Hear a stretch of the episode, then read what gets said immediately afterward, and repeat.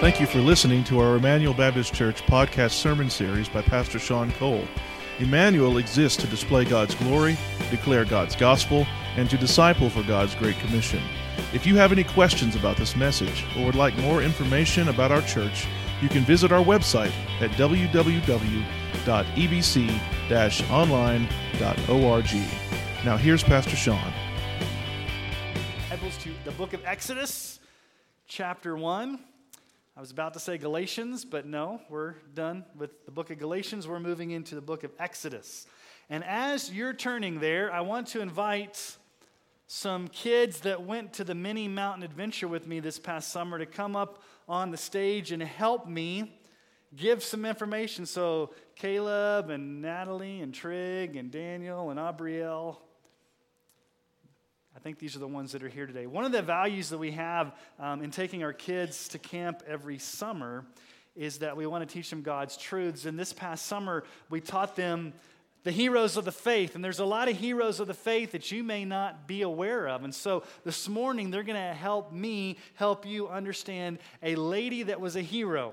And so we're going to learn this morning about a woman named Gladys Aylward. Anybody ever heard of Gladys Aylward? A few of you may have heard of Gladys Aylward. So, boys and girls, who was Gladys Aylward? What country was she from? Where was she from? England. England. Okay, she was from England. And what was she? She was a missionary to China. She was a missionary to where? China. China. Okay, she was a missionary to China in the 1930s. So in 1938, there was civil war between Japan and China, and these bombs came in on Japanese planes and they bombed the village that she was in, and so they had to evacuate. And so, what did Gladys Aylward, the single woman, how many orphans did she take with her? A hundred orphans she took with her across the mountains and the valleys of China. And they got to the Yellow River. And what happened at the Yellow River? What, what could they not do? They couldn't cross because it was too deep. What did they do when they got to the Yellow River? What the boys and girls asked Gladys? Can we pray? And so the boys and girls and Gladys began to pray. And then after they prayed, what did they do? They did what? They sang. They started singing.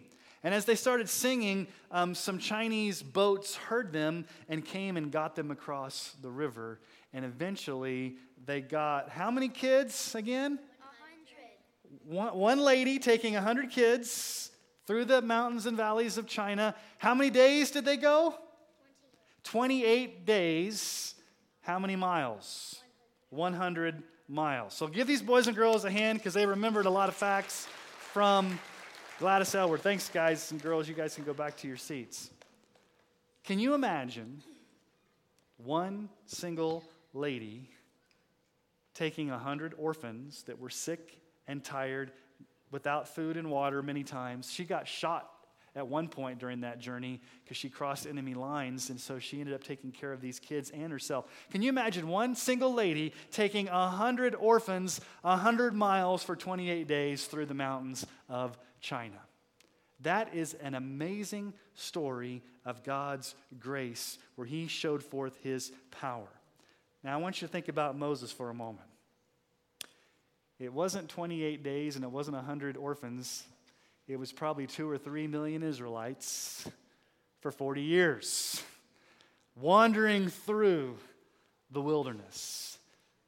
And what God did in the life of the Israelites and Moses during the Exodus is also an amazing story of God's outstretched arm of power and grace. So today we begin the book of Exodus.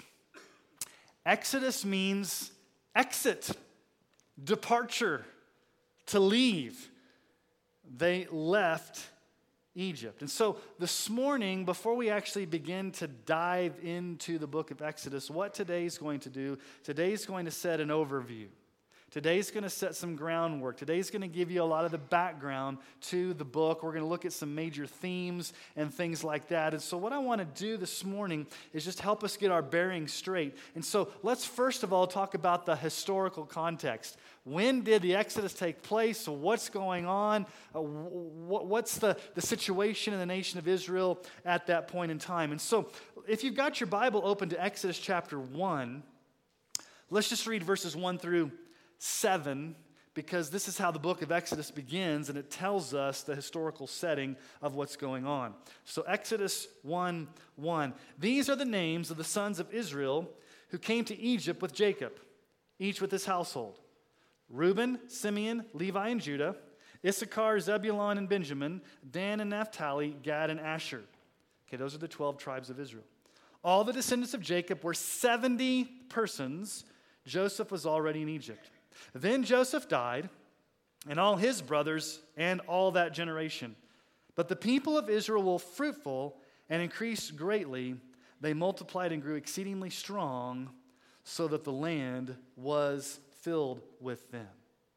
Okay, so Exodus begins where Genesis leaves off. How does Genesis end? Genesis ends with the, the brothers of Joseph in Egypt Jacob, their dad, has died, and Joseph is taking care of them. And the Bible says there's 70 of them. 70 brothers. That's the 12 tribes of Israel, just a small band of people. And now there's probably 3 million of them. But God gave a prophecy to Abraham many years early, hundreds of years earlier, about what the Israelites would face in Egypt. Back in Genesis chapter 15, when God puts Abraham in a deep sleep, God reveals this to him in Genesis 15, 13 through 14. The Lord said to Abram, Know for certain that your offspring will be sojourners. They'll be exiles. They'll be visitors in a land that is not theirs, Egypt. They will be servants there. They'll be slaves. They will be afflicted for 400 years. But I will bring judgment on the nation that they serve, and afterward they shall come out with great possessions. That's a direct prophecy about what would happen to the Israelites in Egypt. They'd be there for 400 years. They would be afflicted by harsh taskmasters in Egypt, and then they would come out with great possessions as they came through the Red Sea. So, what started out with 70 people living in Egypt has now grown to about two or three million living in Egypt they're not in the promised land, they are under slavery. They are under bondage in Egypt.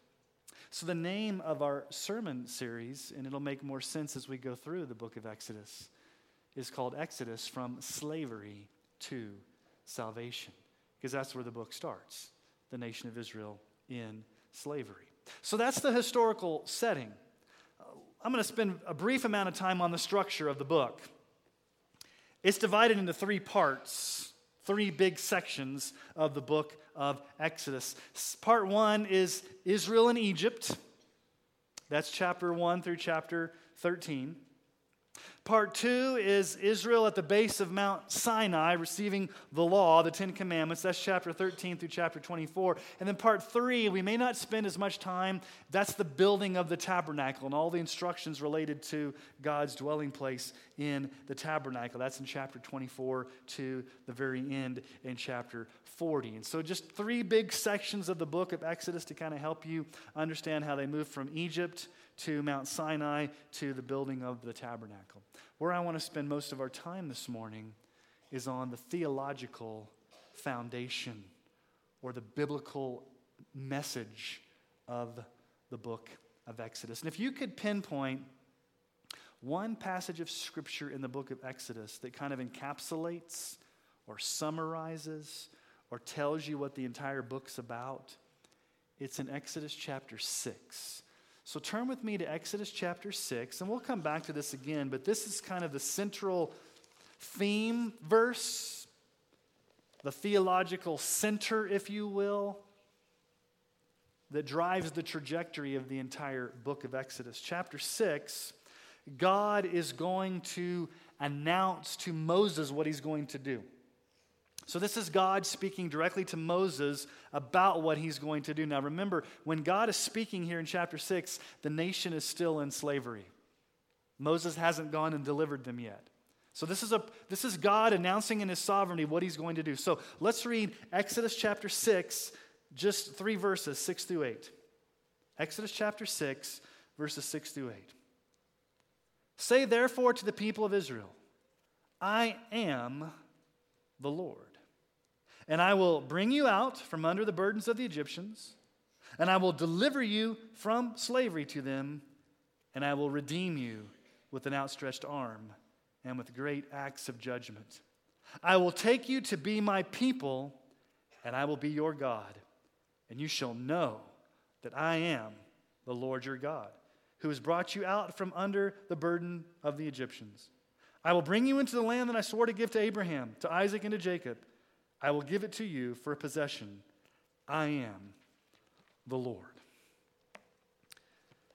From this central passage of Scripture, we see four major themes that are going to set their trajectory for the entire book of Exodus. We're going to see these four themes repeated over and over again. So this morning, I'm just going to give them to you. Here's theme number one God saves his people to be rescued from slavery. God saves his people to be rescued from slavery. You cannot escape the major theme that Exodus is about the mighty, outstretched hand of God rescuing or saving his people out of slavery. Notice verse 6. God's going to do three things, three strong action verbs there. He says, I will bring you, number one, out from under the burden of the Egyptians. Number two, I will deliver you from slavery. Number three, I will redeem you.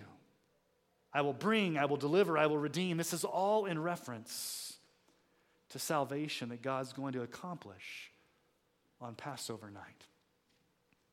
When they kill a spotless lamb and put the blood on the doorpost and lintels of the home, and God delivers them. God redeems them. And so, substitutionary blood atonement for salvation is crucial to Exodus as well as to the rest of the Bible. You see, Israel needs to be rescued out of slavery by the outstretched arm of God. The mighty hand of God needs to rescue Israel out of bondage. Now, may I remind you, we too were once in bondage. We too were once in slavery to sin, in slavery to Satan, and in slavery to death. And we too need to be rescued out of that slavery by the outstretched arms of Jesus on the cross, who died as the true Passover lamb to grant us salvation.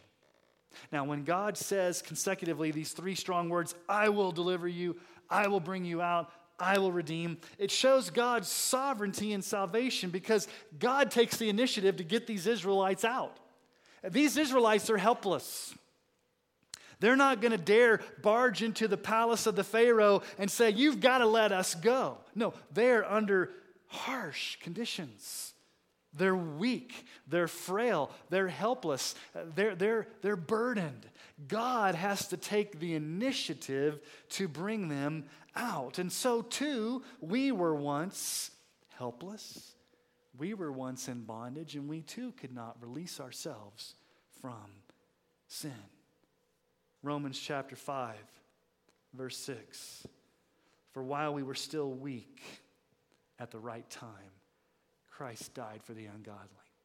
You see, here's the good news of the gospel God did not wait for you to clean your act up in order to save you.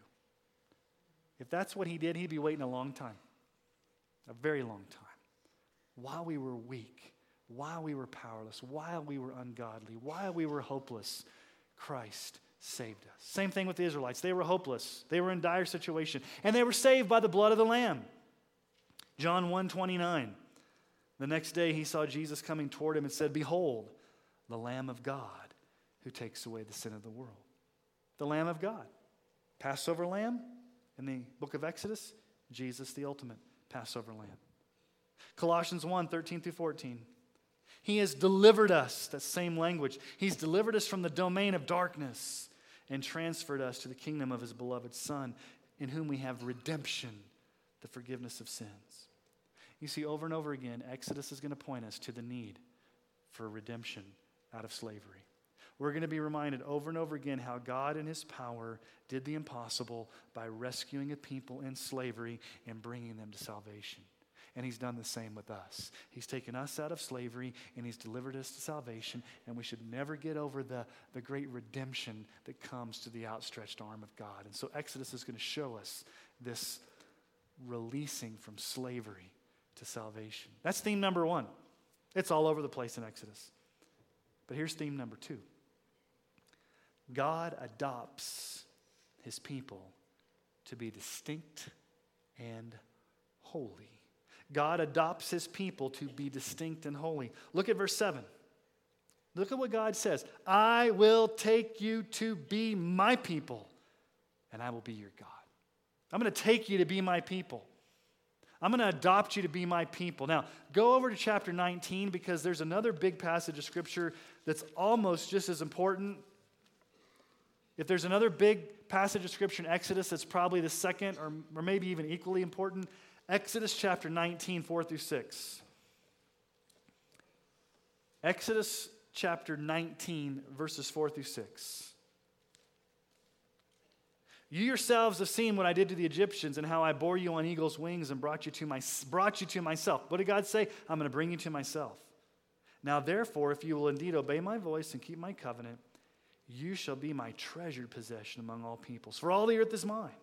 You shall be to me a kingdom of priests and a holy nation. These are the words you shall speak to the people of Israel. God says, Listen, Israelites. Once I release you out of bondage, I'm bringing you to myself. I'm making you my people. And when I make you my people and when I adopt you as my people, you're going to be holy. You're going to be distinct. You're going to be different from the world around you. You're going to be a light to the nations. You are going to be a kingdom of priests, a holy nation. And God has done that to us. Why has God saved us? Ephesians 1 4 through 5 even as he chose us in him before the foundation of the world. Why? That we should be holy and blameless before him.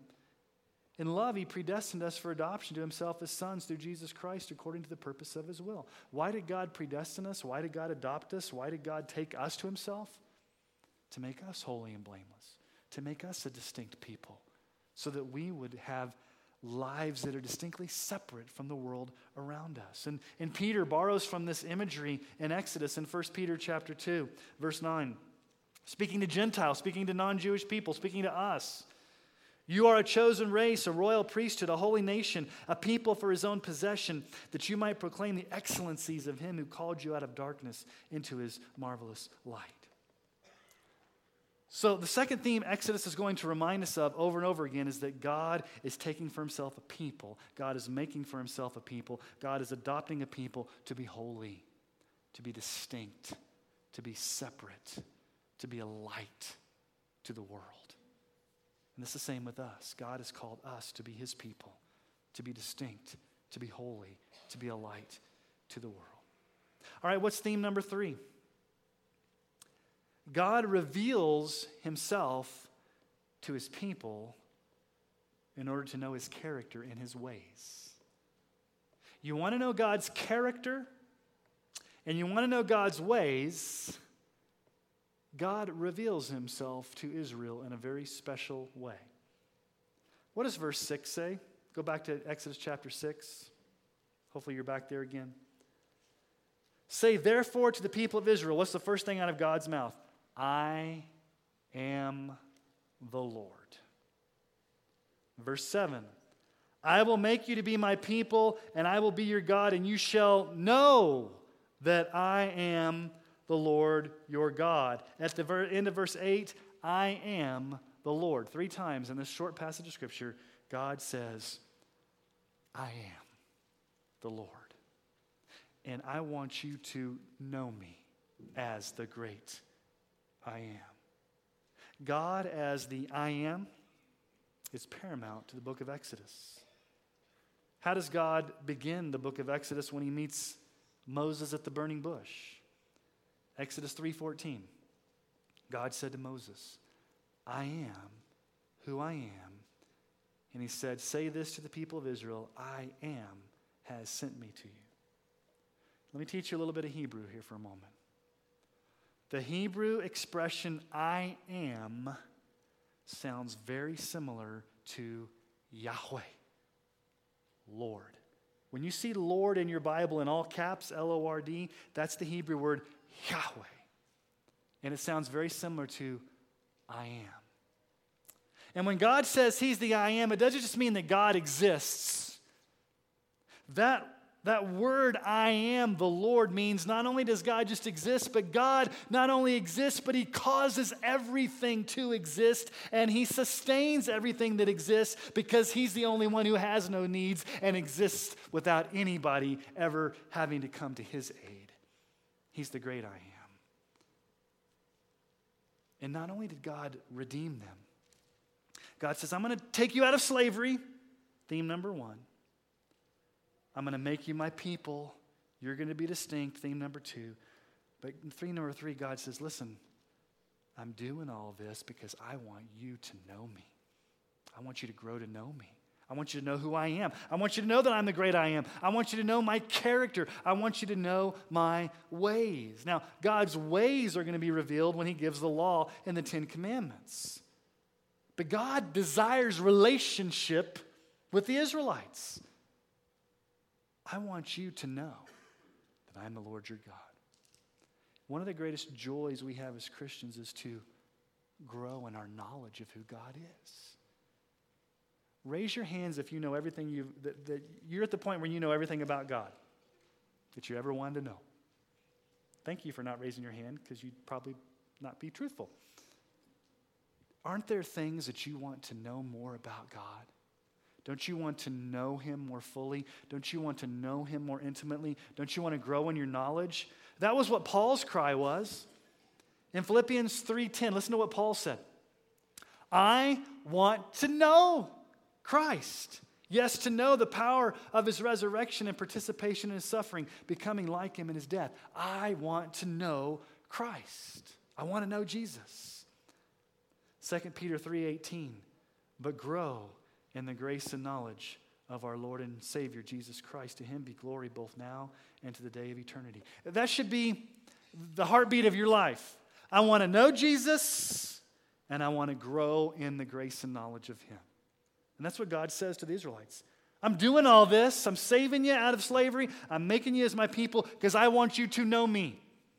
So, Exodus is going to help us know God more fully. Who is this God that we worship? Why is he the one true God? Why is he the only God? Why is he worthy of all of our worship? Well, Exodus is going to show us that he demands our ultimate allegiance. He wants to be known, and one of our greatest joys is to know him. So, theme number one from slavery to salvation. Theme number two God's taken us to be a people, holy and distinct. Number three, God wants us to know him. He's the great I am. But here's theme number four God dwells with his people to encourage them with his presence. They need God's presence all the way. Because in verse 8, what does God tell them? God says, I'm going to bring you to the land I swore to give to Abraham, to Isaac, to Jacob. I will give it to you as a possession. God says, Listen, I made a promise to Abraham. I made a promise to his son Isaac. I made a promise to his grandson um, Jacob. You're going to get to the promised land. You're going to dwell in the land flowing with milk and honey. Here's the interesting thing about Exodus do they ever get there? No. You have to get to the book of Joshua before they ever get there. So God promises them a final destination, the promised land, but the book of Exodus is not so much about them getting there, it's about Him being with them in the, in the, in, uh, along, along the way of the journey. And how does God promise His presence? God promises his presence in the tabernacle. What was the tabernacle? The tabernacle was a portable tent that they erected where God's glory rested, where God's presence was with them. And they often said one time to God, if your presence is not with us, we don't even want to go into the promised land. It's not, it doesn't mean anything if, if your presence is not with us. So God promised to be with them. I will be with you.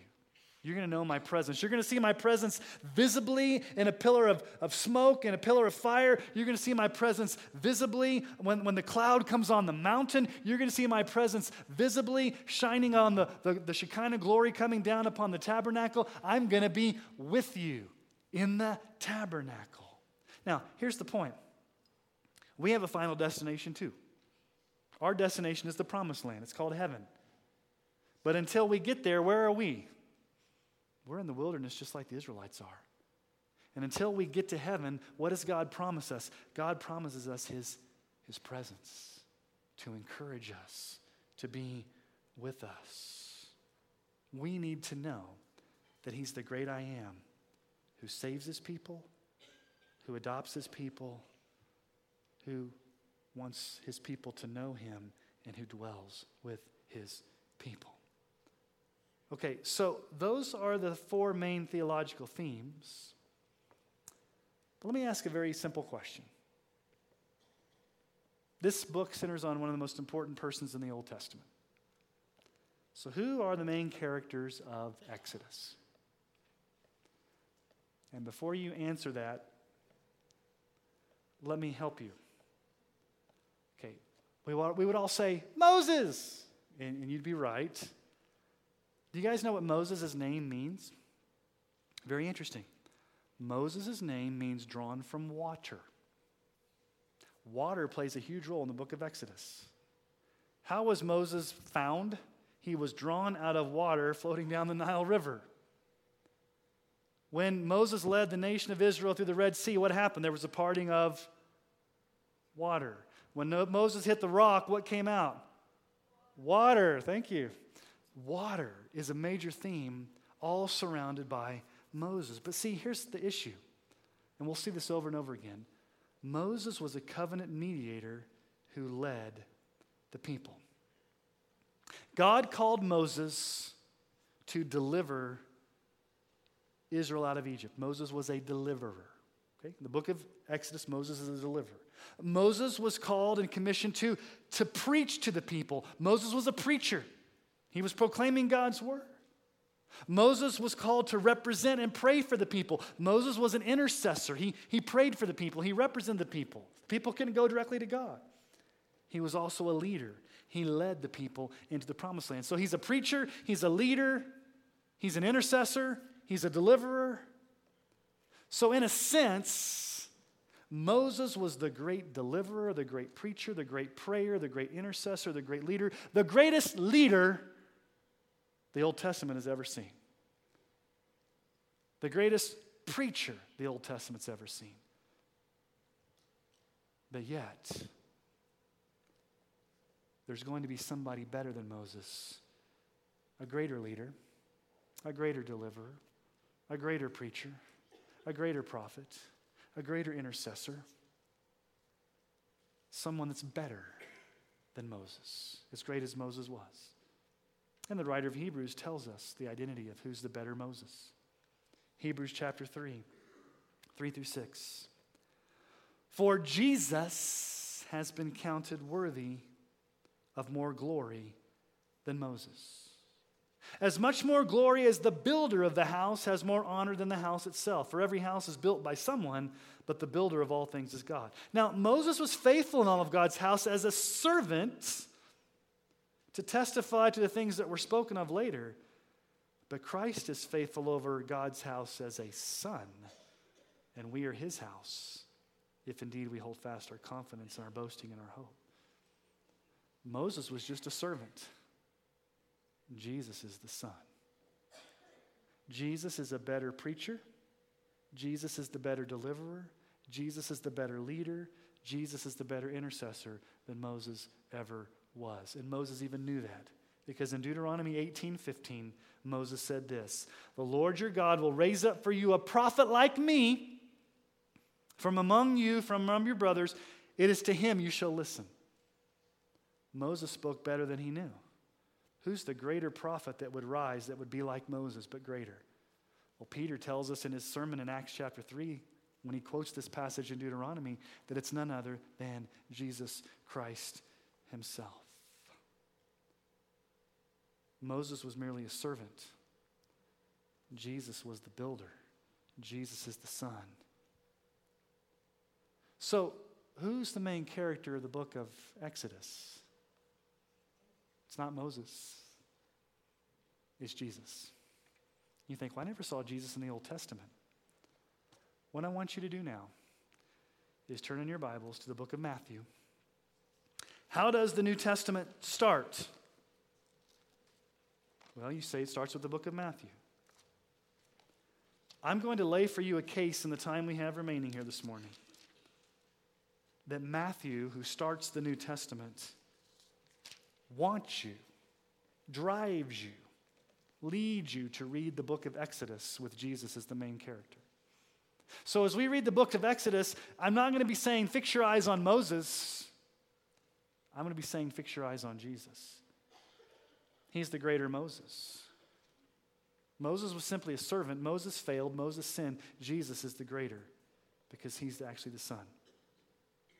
Now, in Exodus 4:22, then you shall say to Pharaoh, Thus says the Lord, Israel is my firstborn son. Okay, who's the firstborn son of God? You may immediately think, well, it's got to be Jesus. Yes. But before Jesus comes on the scene in the Old Testament, who's the firstborn son of God? The nation of Israel. Okay, as Matthew starts, who's the firstborn son of God? Matthew 1 1. The book of the genealogy of Jesus Christ the son of David, the son of Abraham. You go down to verse 16, and Jacob, the father of Joseph, the husband of Mary, of whom Jesus was born, who is called Christ.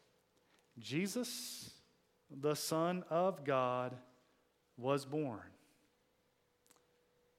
And where did Jesus go after he was born? He went down to Egypt and he came out of Egypt.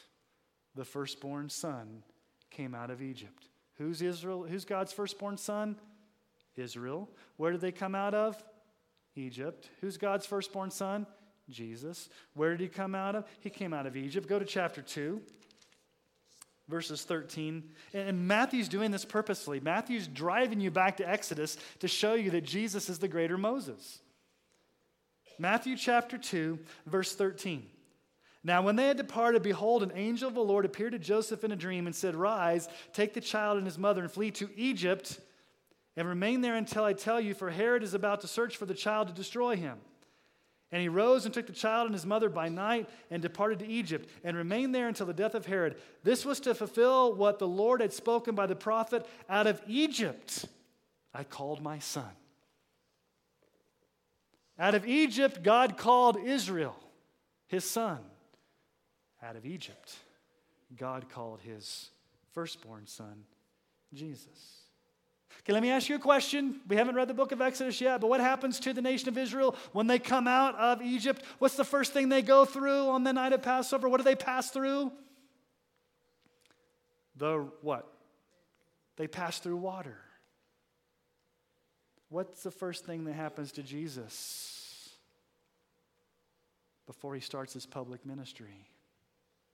he goes through the waters of baptism. Chapter 3, verse 16. And when Jesus was baptized, immediately he went up from the water, and behold, the heavens were opened to him, and he saw the Spirit of God descending upon him like a dove and coming to rest on him. And behold, a voice from heaven said, This is my beloved Son, with whom I'm well pleased. Jesus comes out of Egypt and goes to the waters of baptism. The nation of Israel goes out of Egypt, goes to the waters of the Red Sea. Where does the nation of Israel go after they go through the Red Sea? They go into the wilderness. Where does Jesus immediately go after his baptism? He goes into the wilderness. For how many days? 40 days. How many days does Israel go there? 40 years. Okay? Matthew chapter 4, verse 1. Then Jesus was led by the Spirit into the wilderness to be tempted by the devil. And after fasting 40 days and 40 nights, he was hungry. And the tempter came to him and said, If you're the Son of God, command these stones to become loaves of bread. But he said, It is written, Man shall not live by bread alone, but by every word that comes out of the mouth of God. What was the situation of the nation of Israel when they were in the wilderness? Did they have food? No, they did not. God provided manna so they would not live by bread alone, but by every word that would come from God. Now, what was Jesus' second temptation? That the devil tempted him. Verse 5 The devil took him to a holy city and set him on the pinnacle of the temple and said to him, If you are the Son of God, throw yourself down, for it is written, He will command His angels concerning you, and on their hands they will bear you up, lest you strike your foot against a stone. Jesus said to him, Again it is written, You shall not put the Lord your God to the test. You're not going to test the Lord in the wilderness. What did the nation of Israel do over and over again in the wilderness? Put the Lord to the test. Put the Lord to the test. Israel's always putting the Lord to the test in the wilderness. Jesus says, You shall not put the Lord your God to the test. Okay, what's the third and final temptation that Jesus has in the wilderness? Let's keep reading. Verse 8. Again, the devil took him to a very high mountain and showed him all the kingdoms of the world and all their glory. And he said to him, All these I will give you if you will what? Fall down and worship me. Then Jesus said to him, Begone, Satan, for it is written, You shall worship the Lord your God, and him only shall you serve. You shall not bow down and worship false worship. What happens to the nation of Israel? The greatest travesty in the book of Exodus the golden calf. They fall down in the wilderness and they worship a pagan God. Jesus will not bow down and worship Satan. You see, here's the story of the book of Exodus. God's firstborn son, Israel, fails time and time again. They need rescuing. They're in the wilderness. They put God to the test. They bow down and worship falsely. Israel's firstborn son fails at every point. And yet, how does the New Testament open? The true firstborn son succeeds at every point. He doesn't need to be delivered, He's the deliverer. He was baptized to fulfill all righteousness. He passed the test in the wilderness, and he emerged as the greater Moses who ascended the mountain to give the Sermon on the Mount. Israel failed, Jesus succeeds. Israel needs a Savior. Jesus is the Savior. That's why Matthew 121 says this. She will bear a son and you shall call his name Jesus. What's he going to do? He will save his people from their sins. Think about our four major themes that we just talked about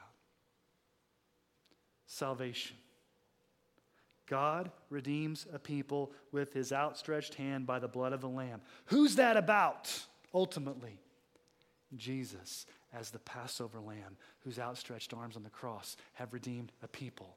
What's the second theme? God has adopted us to be a holy people. God has taken us for himself. Okay, for us, what's the only way you can be adopted into God's family? What's the only way you can be taken for God? John 14, 6, Jesus said, I am the way, the truth, and the life. No one comes to the Father except through me. Third, what did Jesus, what did God say? I want you to know that I am the I am. What did Jesus say all throughout his earthly ministry? I am the bread of life. I am the light of the world. I am the gate for the sheep. I am the good shepherd. I am the resurrection and the life. I am the true vine. I am the way, the truth, and the life. I am the first and the last. I am the Alpha and the Omega. Jesus is the great I am. What's the fourth theme that we see in the book of Exodus? God promises to dwell with his people in a tabernacle. Well, how does John describe Jesus coming? John 14, 6. I'm sorry, John 1 14. The Word became flesh and dwelt among us. And we've seen his glory. Glory is of the only Son from the Father, full of grace and truth. The Word became flesh and dwelt. In the original language, that word dwelt means Jesus came and tabernacled among us. Jesus is the tabernacle. So, who's the main character of Exodus? Is it a Passover lamb? No, it's Jesus. Is it the great I am? Yes, it's Jesus. I am the way, the truth, and the life. It's at the tabernacle? Yes, Jesus is the dwelling place of God. We read the book of Exodus, not looking for Moses, not looking for Pharaoh, not even looking at the Israelites. We look at the book of Exodus looking for Jesus. And so here's the point Exodus is not just some far off story told thousands of years ago with some cool characters and cool stories. Yes, it will have that. Exodus is your story. You are part of the Exodus because you need salvation. You need to know that the Lord your God is your God. You need to be holy and distinct, and you need to have that intimate relationship with God where He says, I want you to know me as the great I am. And ultimately, our final destination is the promised land, heaven. And God promises to guide us until we get there. So, as we read the book of Exodus, fundamentally, it is about Jesus. So, here's my question for you Are you ready to go on the journey of a lifetime through the book of Exodus with our eyes fixed on Jesus? You ready to do it?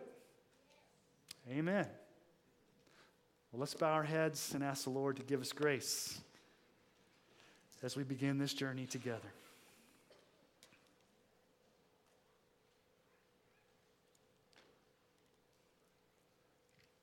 Father, we come into this place knowing how weak we are, knowing how helpless we are, knowing that at one point uh, we were in bondage to Satan, we were in bondage to sin, and Jesus, how you've rescued us through your blood, through your cross.